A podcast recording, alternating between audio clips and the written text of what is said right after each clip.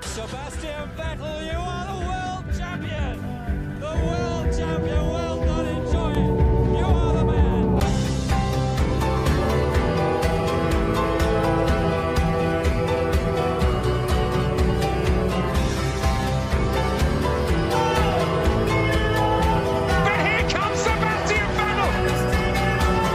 299 Grand Prix, 53 yarış zaferi, 57 pole pozisyonu, 38 en hızlı tur zamanı, 122 podyumla Formula 1 kariyerinden bir Sebastian Vettel geçti. 2007 Amerika ile başladı. 2022 Abu Dhabi ile son buldu. Seb'in vedasıyla başlıyoruz. Danke Seb. Hoş geldin İsmet. Willkommen, Okay. Yes, bist du. Son yarışı yaptık ve her şeyden ziyade Se- Sebastian Vettel'in vedası akıllarda kalacak. Buradaki e, Verstappen'in yarış zaferi, Verstappen'in ıslıklanması, Checo'nun 2 puanla 3 puanla Leclerc'e dünya ikinciliğini kaybetmesi muhtemelen bir daha hiç konuşulmayacak. Çünkü akıllarda hep Sebastian Vettel'in tek başına donut yaptığı Yeşil Aston Martin ile e, o an kalacak. Ne diyorsun? Tarih, Aklına ne kalacak? tarih şampiyonları ve birincileri hatırlar. Yani her zaman öyle olmuştur tabii ki de. Ama sen günün şampiyonunun, daha doğrusu gönüllerin e, şampiyonu Sebastian Vettel, Seb'in kariyer başlangıcını resmi kayıtlardan, GP, e, Formula 1 GP katılımlarından başlattın. 2007 Avustralya'dan. Unutmayalım 2006, 2006 Türkiye aslında ilk kez bir F1 arabasına bindiği BMW. Sauber'in 3. pilot olarak çıktı. İstanbul Park e, yarışıyla hatırlar. Onu da es geçmeyelim. Tabii tabii. Bir de şey de var benim aklıma hemen bir çırpıda gelen e, Sebastian Vettel'in Türkiye'deki bir gösteri maçına yanlışlıkla Maltepe'ye gidip sonra Kadıköy'e git, gitmesi, maça geç kalması var, var aklımda. Bunu da açık açık yani Sebastian Vettel'in aklın, şey ağzından duymak yani yanlışlıkla Maltepe'ye gitti diye. Yani tabii bunlar kayıttan önce seninle konuştuk. Her yerde zaten bir haftadır şu anda bile biz yarışın hemen bitiminde kayıt alıyoruz bugün. Özellikle öyle yapalım istedik. Her yerde bol bol konuşulduğu için çok girmeyelim diye birbirimize söz verdik ama çok daha biraz daha magazin ya da onu farklı kılan, onun adına bizde farklı bıraktığı anılarla ilgili ufak anekdotlar.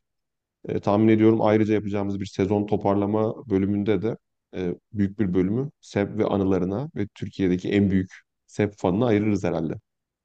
Vallahi evet buradan Pınar'a da selam gönderelim. Kendisine e, bekliyoruz programa. Daha önce Vettel vedasını açıkladığında Pınar'a bir davet edip ağlatmayı denemiştik. Becerememiştik ama e, herhalde bu sefer becereceğiz diye düşünüyorum. Beceririz O yani. sefer bu sefer. O sefer, o sefer bu Ya sefer. bu arada sen mesela şey dedin. Tek başına e, lastik yaktığı an dedin. Yarıştan önce e, organizasyon komitesinin e, resmi olarak dağıttığı, basın bültenlerine dağıttığı operasyon, Donat operasyonunda 3 araç olacaktı. Hatta özür dilerim 4 araç olacaktı. İlk 3 ve SEP eğer ilk 3'e girmezse. E, neden o uygulanmadı? Ekstra bir şey yakaladın mı Öyle sen? Sadece Vettel. şöyle e, ilk ilk üç zaten Donat yaptı. Vettel biraz sonradan geldiği için o tek başına yaptı. Yo, biliyorum ama hani neden beraber yapmadılar? Acaba 4 arabayla sonradan tehlike arz eder diye mi vazgeçtiler aynı anda? Yani daha önce Alonso'nun ilk vedasında e, 3 üçü, araba. üçü beraber Evet. yapmıştı. Hatırlıyorum onu. Evet. Ki gene az evvel de yaptılar yani. E, o Yani yüzden gönüllerden geçen çünkü hepimizin bütün hafta konuştuğu e, Alonso, Hamilton ve Vettel'i orada üçlü olarak görmek müthiş olurdu. ama işte Alonso ile e, Hamil- Hamilton yarışı tamamlayamadığı için onlar e, erken bıraktılar yarışı. O yüzden o belki olmamış olabilir de e, şey dört araç olmadı. Vettel tek başınaydı orada. Diğerleri Evet. önce yaptı ve araçlarından indiler. Vettel sonra tek başına kaldı. Ki bu yeni gençlerin de e, çok umurunda olduğunu zannetmiyorum bu şeyin durumun. Dur dur oraya girme. Sezon sonunun yorgunluğu var ikimizde de. Ona yeterli enerjim yok o muhabbetlere. E, buradan e, Lewis, Lewis'in DNF'ine hemen sıçramak isterim müsaade varsa. Tabii ki. E, 15 yıl sonra ilk defa galibiyetsiz bir sezon tamamladı. Galibiyetsiz ve polsuz. Galibiyetsiz ve polsüz. Mercedes'te sadece geçen hafta e, yaptığı 1-2 ile George'un galibiyetiyle 11 sezondur üst üste en az bir galibiyet alma rekorunu geliştirmiş oldu. Ama o da hani direkten döndü yani. O da yatıyordu sanki ne dersin? Valla öyle gibi gözüküyor ama geçen hafta çok bariz bir şekilde Mercedes e, Brezilya'da çok kuvvetliydi.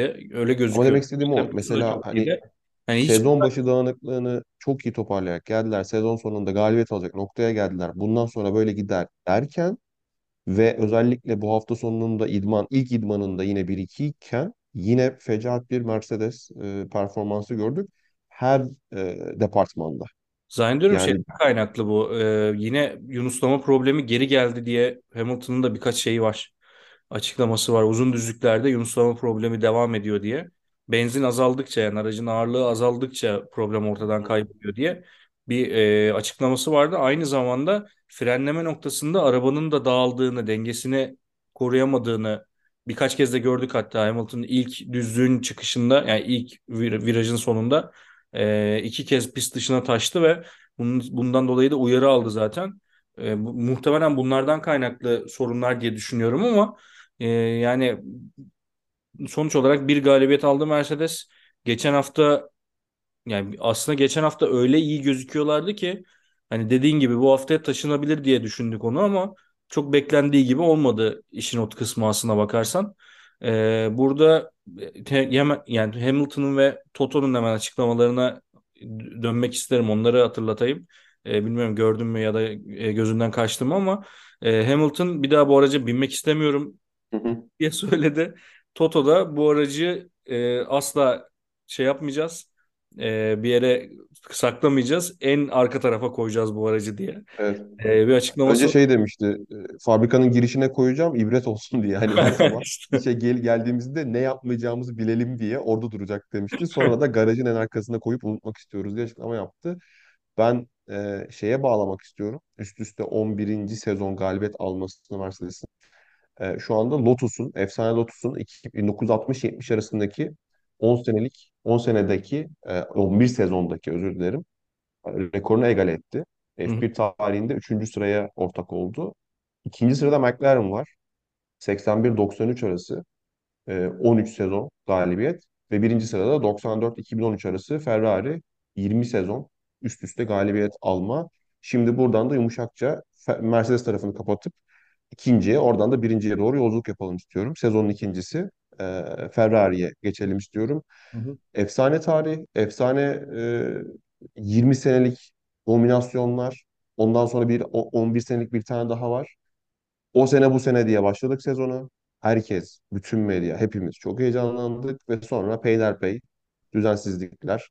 E, Binotto'nun yerine e, Vasseur'ün atanacağı ile ilgili. Bu arada Vasseur'e de sordular, sordular cumartesi günü e, Evet. basın toplantısında. Bir şeyler oluyor, olunca göreceksiniz gibi bir şey söyledi. Tam ateşler sönüyordu ki tekrar yaktı. Ferrari'nin sezonu kapatış şekli e, özellikle yine Sainz'ın patır patır geriye düşmesi ya da bu ikincilik yarışında takım olarak pistte bulunamamalarından bağlayarak e, bir okumanı istiyorum. Nasıl buldun bugün? Yani aslına bakarsan şöyle Mercedes'in gelişim skalasını göz önünde bulundurduğun zaman sezon içinde Ferrari'nin önüne geçerek devam ettiler aslında ama Ferrari'nin sezon içindeki yani sezon başındaki aldığı e, iyi sonuçlar Ferrari'yi biraz kurtardı diyebiliriz. Çünkü sezon sonuna doğru Mercedes yediler sezon boyu. Evet evet Mercedes sonuna doğru artık iyice öne geçti ve bu yani dünkü yarıştan evvel antrenman turlarında dahi düzlük hızı Ferrari'den 8 kilometre yaklaşık olarak hızlıydı. Dolayısıyla burada Ferrari sürekli cepten yedi ve e, yap, sezon boyu yaptığı hataların bedelini ödedi sürekli. E, arada birkaç talihsizlik de yaşadılar ama sonuç olarak yarış kazanmayı da başardılar. E, sezon sonuna doğru o cepten yediler bu o kazandıkları puanları ve Mercedes'in aslında öne geçebileceği bir yarıştı. Ta ki e, Hamilton'ın Sainz'la yaşadığı işte o e, pistin dışına taşarken e, muhtemelen ondan kaynaklı olduğunu düşünüyorum. Aracın havalanarak yere sert bir şekilde vurması ve yarış sonuna doğru Hamilton'ın yaşadığı vites kutusu problemi. Evet. Ya hiçbir şey olmasa zaten orada sensörler yerinden displace olur. Orada uzun vadede sorun çıkarır diye düşünmüştük.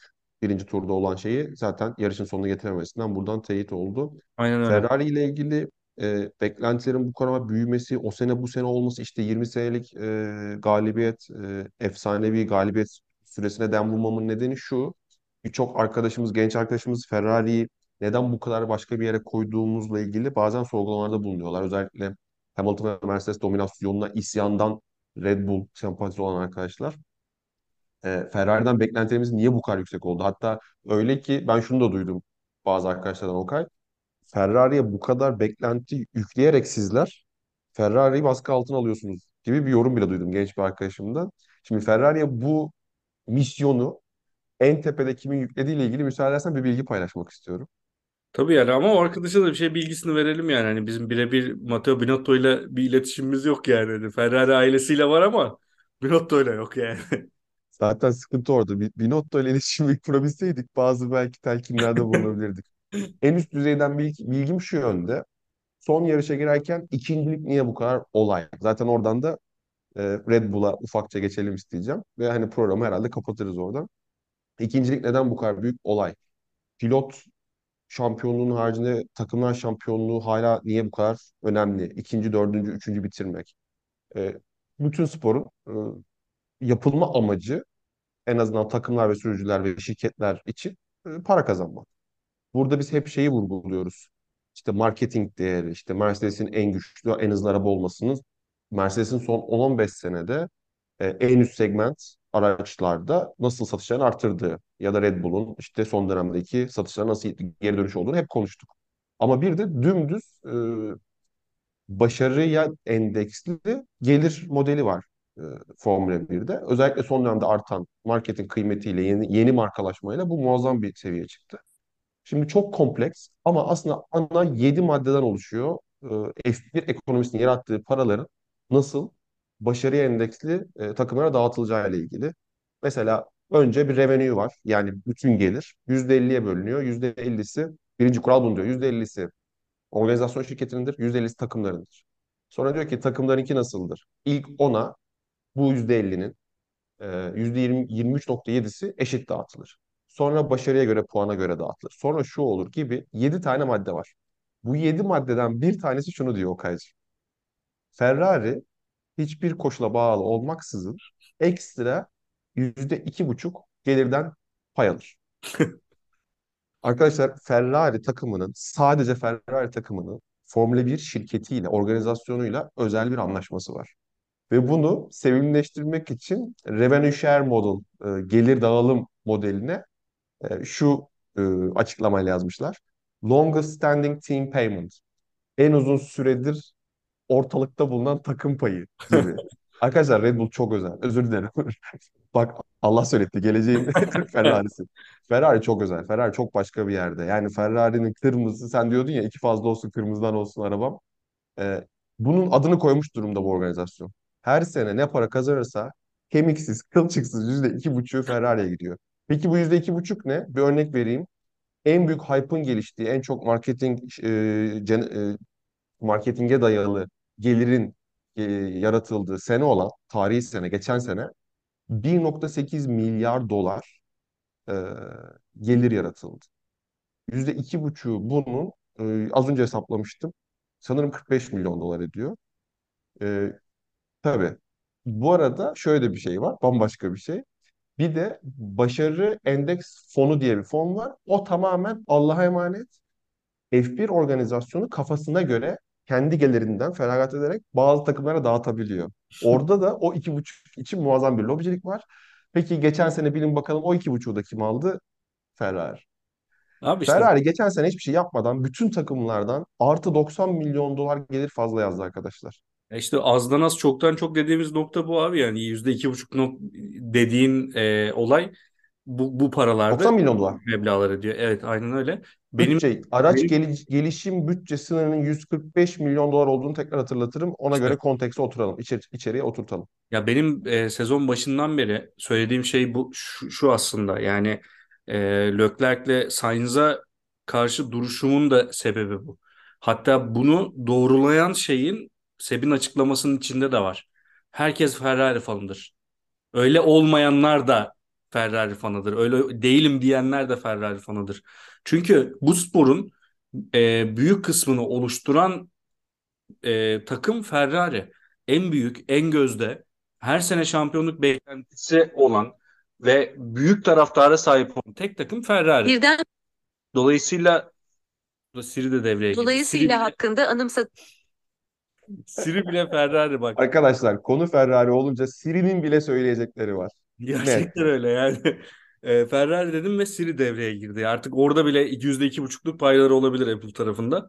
E, Neden mi dedi o? Yani bütün bütün Ferrari sorununu bir kelime az önce Siri mi özetledi bize? Neden? Neden?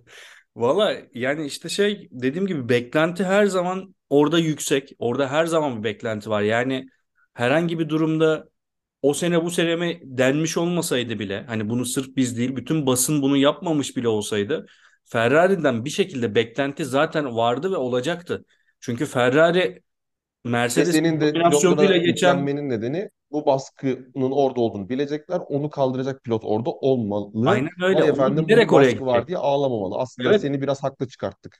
Onu, onu, onu bilerek oraya gidecek. Dolayısıyla burada Ferrari'nin Mercedes'in dominasyonuyla geçen Red Bull'la kapıştığı sezonlarda dahi yarış galibiyeti varken e, bunu tutup da işte Raskas'a yükleyemezsiniz kardeşim. Ya ben burada eee, en sona bırakayım onu. Ferrari'den Red Bull'a ufak ufak geçmek istiyorum. Eee Ferrari'de genelde biz bir de takım oyununu Schumacher Barrichello özel denklemin haricinde de çok görmezdik. Çünkü senin yine seni haklı çıkaracak bir yorum yapacağım. Her zaman şampiyonluğu oynayacak iki pilotu yan yana koyarlar. En iyi en iyi iki oraya gider sonrası sonra grid dizilirdi. Bu tarih boyunca böyleydi. O yüzden de e, takım oyunu yapabilecek iki yumuşak en azından dışarıdan öyle görüyoruz. İki yumuşak karakterin Leclerc'in doğal olarak biraz daha ön plana çıkarıldığı denklemde çok daha iyi pistte sonuç vermesini beklemek kadar doğal bir şeyimiz olamaz. Beklentimiz olamaz. şurada, şurada böleyim seni bir saniye. Yani şunu, bunu daha önceki programların bir tanesinde söyledim hatırlamıyorum ama demediysem tekrar kayıtlara geçsin. Verstappen bu sene Ferrari'de olsaydı Ferrari e, yarışın içinde olurdu. Şampiyonluk yarışının Tabii. içinde olurdu sonuna kadar. Katılıyorum. Yo, bunu konuşmadık galiba yüzde yüz doğru tespit. E, reliability sorunlarını daha erken çözselerdi zaten bayağı şampiyonluk potasındalardı. Peki Tabii. bu bu e, son şunu diyecektim. E, Ferrari'nin son 5 senesine bakalım. Üstüne koya koya gelen bir Ferrari var. Binotto o konuda haklı. Biz bunu kabul ediyoruz. Hatta bu sene burada olmasını bile beklemiyorduk değil mi? O yüzden çok heyecanlandık. Yani dürüst olalım. Mercedes Red Bull diyorduk. Pardon, Red Bull Mercedes sırasıyla gider. Ferrari oraya yaklaştı diyorduk. Seneye çok güçlü girdi. Kötü bitirdi. Bunun üzerine koyarsa seneye gerçekten bir ikinin içinde olacak. Ama kocaman bir ama. İşte midfielder olursun da üstüne koya koya gelmek başarıdır. Ya Ferrari her zaman bir tahtaya birinci yazılır. Tam olarak demek istediğimiz bu. Bu yüzden ben bu istatistikleri verdim. Bu yüzden bu maddi güç avantajını söyledim. Ya düşünsene ya. Diyorlar ki siz 20 takımsınız. Herkes eşit ama Ferrari biraz daha eşit diyorlar. Toto gibi, Horner gibi çok güçlü karakterler, Helmut amcam gibi, dedem gibi karakterlerde e, haklısınız Ferrari'de biraz daha eşit olmalı.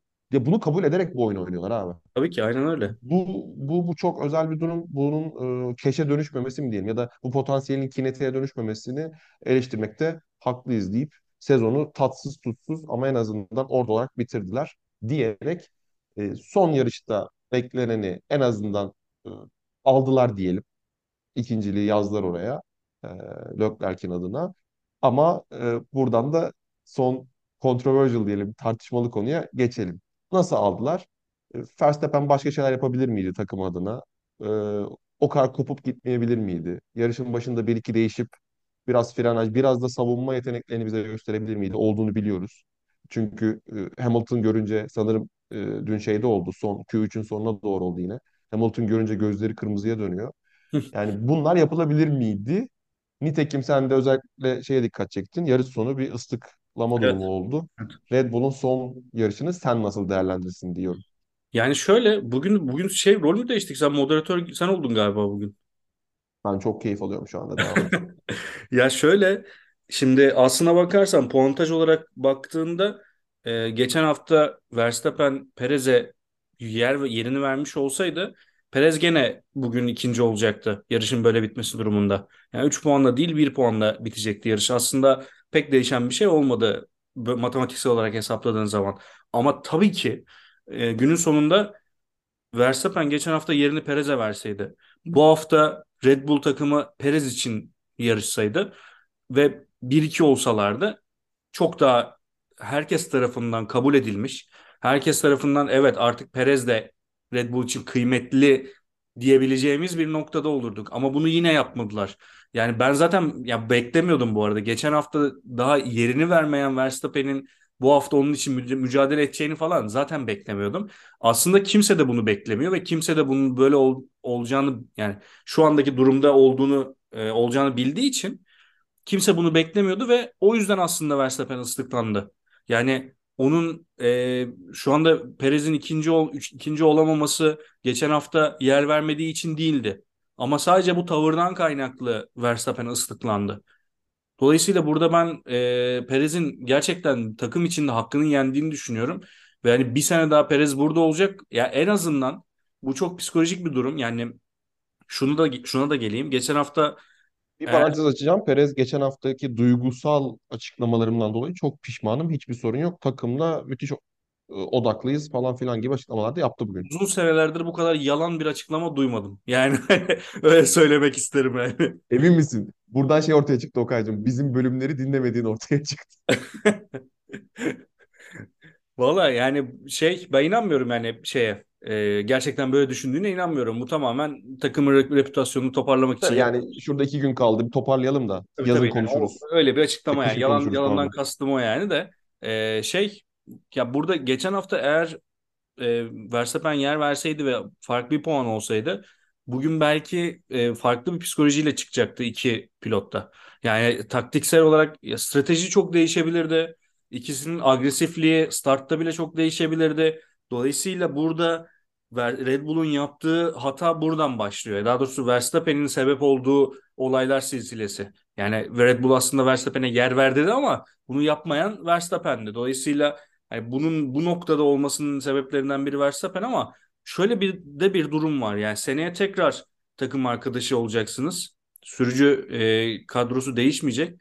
Dolayısıyla seneye sana yardımı dokunması yüksek yine yüksek ihtimal bir adamın gönlünü hoş etmek diyeyim hadi. E, daha şey değil mi sence? Ama işte o konuştuğumuz e, alfa sürücü, alfa egosunun e, egosundan bunu beklemek ne kadar doğru? Niye Ben abi? zaten Bu en iyi, Hamilton griddeki en iyi sürücüyüm, en hızlıyım. Benim yanıma siz kimi buluyorsanız ben onun kahrını çekmek zorunda değilim diye çok net bunu bizim duyacağımız şekilde paylaştı bu adam. okey abi o Bunu zaman beklemek sen çok niye sen niye Perez'le yer değiştiriyorsun o zaman? Sen de yo, yap. ben demiyorum işte takım. Burada da şeye Hayır hayır ben Verstappen'den bahsediyorum. Hani sen evet, evet. Yer değiştirme o zaman. Sen onun önüne geçme yani. Onu demek istiyorum. Ama işte o, o ayrıca o daha eşit. Az önceki Ferrari için yaptığımız yorum o daha eşit. Ya işte abi yani daha burada, eşittir. bur- burada bence temel sıkıntı e, orada başlıyor. Yani tamam okey kabul ediyorum alfa sürücülük va- vesaire falan filan tamam da yani bunu mesela 7 dünya şampiyonluğu olan istatistik, istatistik olarak tarihin en iyisi Hamilton yapıyorsa ya sen ondan daha alfa değilsin açıkçası. Evet. Onu bunu o yapıyorsa sen de yapabilirsin yani. Bu hani sen şeyi kabul etmişken şey kabul etmişken bu Sen şampiyonluğu alfalığı garantilemişken bunu yapmış olman sana artı ka- katar sadece başka. Ya şey hep söylüyorduk ya Verstappen'e Verstappen'den başka herkes zarar veriyor. İşte babası, e, Helmut Marko vesaire vesaire. Şimdi artık kendisi de e, kendine şey yapmaya başladı. Zarar vermeye başladı. Şimdi bu alfalık ve egoyla gelen bir de hiçbirine inanmıyorum. İstatistikle ilgili takıntı yapma durumu var. Ben istatistiği takmam kafama yerim yarışırım. Geçin abi onları. Herkes GOAT kimdir muhabbetlerinin içine girmek için bazı donelere, kanıtlara ihtiyaç duyar. E, Verstappen de hepimiz yani şey yapmayalım birbirimizi kandırmayalım. Az önce çok ciddi gelirlerden bahsettim. Sanırım sadece bu birikiyle ekstra 20 20 milyon dolar kazandı Red Bull. Yani rakamlar buralarda. Biz hiç bunu konuşmuyoruz ama bu takımlar bunun için yarışıyor. Ki e, Verstappen bu birincilikle 15. galibiyetini aldı. Bir sezonda en çok galip olan, e, galibiyet alan sürücü tarihteki e, birinci sürücü oldu. En yakından takip eden an itibariyle 2004 şampiyonu e, Michael Schumacher 13 galibiyet ve 2013 şampiyonu Vettel, bugün veda ettiğimiz Vettel yine 13 e, galibiyetle. Peki Hepimiz biliyoruz ki sezonlar uzuyor. O yüzden bu galibiyetleri karşılaştırmak mantıklı değil vesaire. Çok temel aritmetik bir yaklaşımla biz bunları kıyaslıyoruz biliyorsun. E, Raskas'ta yüzde diyoruz. E, Hamilton'a da polleriyle ilgili çok sallanıyordu. Yüzde 34'tü değil mi? En son paylaştığımda öyle bir Öyle bir şeydi. şey Yüzde evet. 34 ile e, pole kazanmış bir adamdan bahsediyoruz. Bence o muhabbeti bitirir. E, tarihte en çok birincilik o sezon çıktığı yarışa istinaden alan 3 sürücü. Max, e, Schumacher ve Vettel bu sırayla değil mi? Az önce saydım. Peki yüzdeye vurduğumuzda abi o sezonun %72.22'sinin birincisi olarak Schumacher halen lider. Ben bunu pek kırılabileceğini düşünmüyorum. Ee, ikinci 68-42 ile 2013 şampiyonu Vettel. Verstappen bu 15. galibiyetiyle 68-18'i average etti, yüzdeledi. Üçüncülüğe yerleşti. Bu şu demek, gelecek sene iki fazla yarışın olacağı, 24 olacaktır gelecek, gelecek sene yarış. Öyle olması lazım. Ben öyle hatırlıyorum. Yani 24'te hesap yaptım. 19 ve üstü alırsa ancak bu istatistikte birinciye çıkacak, birinciliğe çıkabilecek. Bakalım yapabilecek mi? Göreceğiz. Ben çok zor görüyorum ya onu. Bilemiyorum, göreceğiz. Bu Ya sezon da böyle dönmesini asla beklemiyorduk. seneye bütün takımların bir, bir böyle şey yapacağını varsayarsak e, bu sene bir değişim dönüşüm senesiydi. Seneye Tabii biraz bu daha birinci işin jenerasyon içinde araçlar genelde hep kural değişikliği sonrası birinci jenerasyonlarda büyük sürprizler olur. Özellikle Mercedes e, bayağı toparlayarak sezonu kapattı. İşte şu DNF canlarını sıkmıştır ama e, Mercedes'ten en azından 1-2'de olmasını bekliyoruz. Haklısın. Bakalım göreceğiz. Benim son bir notum var. Ufaktan toparlayalım istersen. Hı hı. Öncelikle e, Vettel herkesle e, ne denir? Amendment diyor İngilizler buna. Yani arayı düzelterek o hani özürse özür, selamsa selamını vererek kapatıyor. Bir sürü fotoğraf, bir sürü bir şey. Ben bayıldım. Hatta NF Formula'daki arkadaşlarımızın postunda gördüm. E, Mark Webber'le müthiş bir el sıkışma, tokalaşma ve vedalaşmaları vardı. Çok güzeldi hocam, çok güzeldi. E, umarım bu bunu ne diyeyim sana mesela Rosberg'le Hamilton arasında da bir gün görürüz. Bilmiyorum görür müyüz ama buradan ben şimdi bu kadar daha büyük, özür dilerim, daha büyük iki ismin daha geçen programda yine andığımız bir olayına den vuracağım. Ee, FIA'ya sallamak için. Şimdi FIA Abu Dhabi'de patladı değil mi? Çok büyük sıkıntı yaşandı. Sporting Regulation ile ilgili bir sürü gri alan, teknik direktörü değişti falan filan ve dedik ki iyiye gider. Hatadan öğrenilir. Bu sezon, bu sezon dramatik geçen sezonki gibi tarihi bir şey olmadı değil mi? Ancak ben oturdum. Bugün yarışta biraz sıkıcıydı. Ee, kabaca düşündüm. Bu sezon neler yaşadık? Biliyorsun dönüşümlü e, Sporting Director uygulamasına geçilmişti. Hı hı. Ee, sanırım Japonya'da mı bir sıkıntı yaşadık? Evet, Japonya'daki sıkıntı üzerine o gün itibariyle ondan vazgeçildi. Ee, Super License almayla ilgili James Sargent için gerekirse kuralların esnetileceğiyle ilgili şükür gerek kalmadı aldı puanı da Evet. e, açıklama yapıldı. Birçok ke- e, zaten Red Bull'un e, bütçe aşım sürecini yönetim süreci fecaat bence. Yani ko- şey iletişim süreci re- rezalet. E, buradan devam et. Bir ara Hamilton'ın yüzüğüne küpesine taktık. Bunları konuştuk. Değil mi? Yani rezalet üstüne rezalet. E, ha Japonya'daki şeyi söylüyordum. Birebir aynı sorun. Yani pilot hayatı kaybetmesini göz canlı yayında bize izleten aynı sorunun aynısının yaşanmasını gördük. Vinç girdi şeye piste. Arabalar e, 200 kilometre ile Gazli yanından geçti. Vesaire vesaire. Şimdi toparlıyorum abi. Gazli'nin 2 puan daha ceza puanı alırsa biliyorsun bir yarışa çıkamama cezası olacaktı. Evet. Abi özellikle son 3 3 yarıştır Gazli o iki ceza puanını almasın diye onu sümen alt etmek için ellerinden geleni yaptılar. Ve bugün özellikle Gazli'ye siyah kırmızı e, siyah beyaz bayrak da sallandı. Ben sana iddia ediyorum. O Hamilton'ın 3 defa taştığı viraj var ya sanırım yedinci virajın çıkışıydı. Gazli orada 5 defa falan çıktı pist dışına. Bir yerden sonra ekrana getirmeyi resmen talimatla durdurdular. Aman Gazli o cezayı almasın diye. Şu sezonu bir bitirelim diye. Şimdi niye başta iki büyükten bahsedeceğim dedim. 89 Japonya Suzuka'ya dönüyorum. Senna Prost tartışmasına. Efsane Senna değil mi? Hepimizin gönlünde yer eden adam. Oradan sonra abi Fiat çok sert bir açıklamayla bir şey yapıyor. Appeal yapıyor. Ee, Prost'tan savunma alıyor. McLaren diyor ki ben bunu takım içinde çözeceğim. Hayır diyor. Bu beni bana zarar veriyor diyor Fiat. Senin takımını yer, yerler diyor McLaren'a. Tarihin en kuvvetli takımına o zaman için. Uzun lafın kısası Senna'ya abi oradaki hareketinden dolayı 100 bin dolar ki enflasyon uygulayın. Bugünün belki bir milyon dolarıdır. 100 bin dolar ve artı 6 aylık süper lisansını e, dondurma cezası çıkıyor. Efsane Senna'ya. Ve bence yüzde yüz ha- yani mesaj vermek açısından FIA'nın gücünü ortaya koymak için bence müthiş bir hamle. Bugünkü FIA'ya geliyoruz. Hamilton'ın küpesi aman Gazi'ye ceza vermemek için ekrana görüntü getirmeyelim. Abi muazzam bir yumuşama, muazzam bir disiplinden kayıp var. Bunlar bu hata zincirlerini yaratır ve Allah korusun işte o kazalar vesaireler yaşanır. Ee, sene sonunda ben FIA'nın açık ara en sınıfta kalan oyuncu olduğunu düşünüyorum. Tabii para da Yani çok son iki büyüdü. senedir öyle bu arada ama biraz İşte da topa- bu toparlandı. Tam olarak onu demek istedim. Geçen sene bu sene toparlandı gibi bir imaj çizdiler ya. Katılmıyorum abi. aslında değil öyle bence. Rekabetsiz bir sezon olduğu için sürekli altlarda kaldı gündem Evet sıralarında. evet hiç meydana Bence gelmedi. üst üste çok büyük bombalar var. En son şu Gazli için yaptıkları Eyyam ya tam Eyyamcı federasyon istemiyoruz abi. Daha daha net olamam yani. Ee, bilmiyorum nereye gidecek. Ee, bakalım göreceğiz gelecek sene. Yani bu şu anda öyle bir şey yapılsa muhtemelen şey nedir onun adı? İnfial olur yani sosyal medyada şu anda kıyamet kopar ortalık yerinden oynar yani.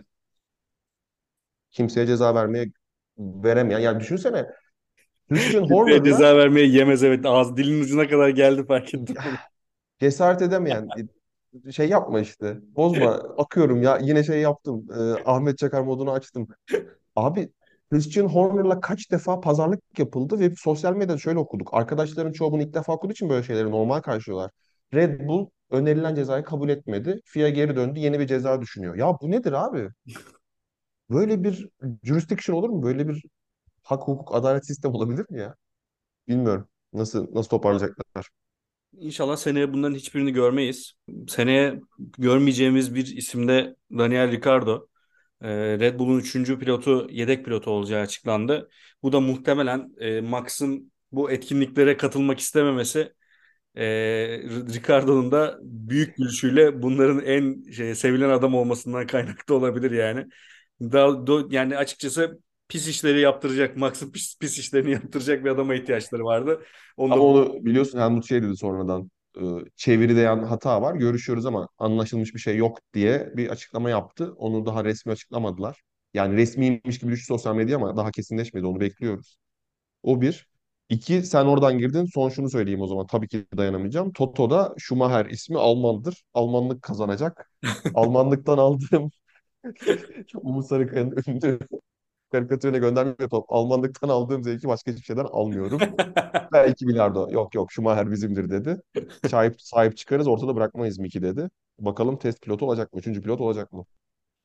Valla bakalım yani ben Mick'in e, bir koltuğu hak ettiği konusunda biraz ortadayım galiba. Yani 51'e 49 hak ediyor diyebilirim.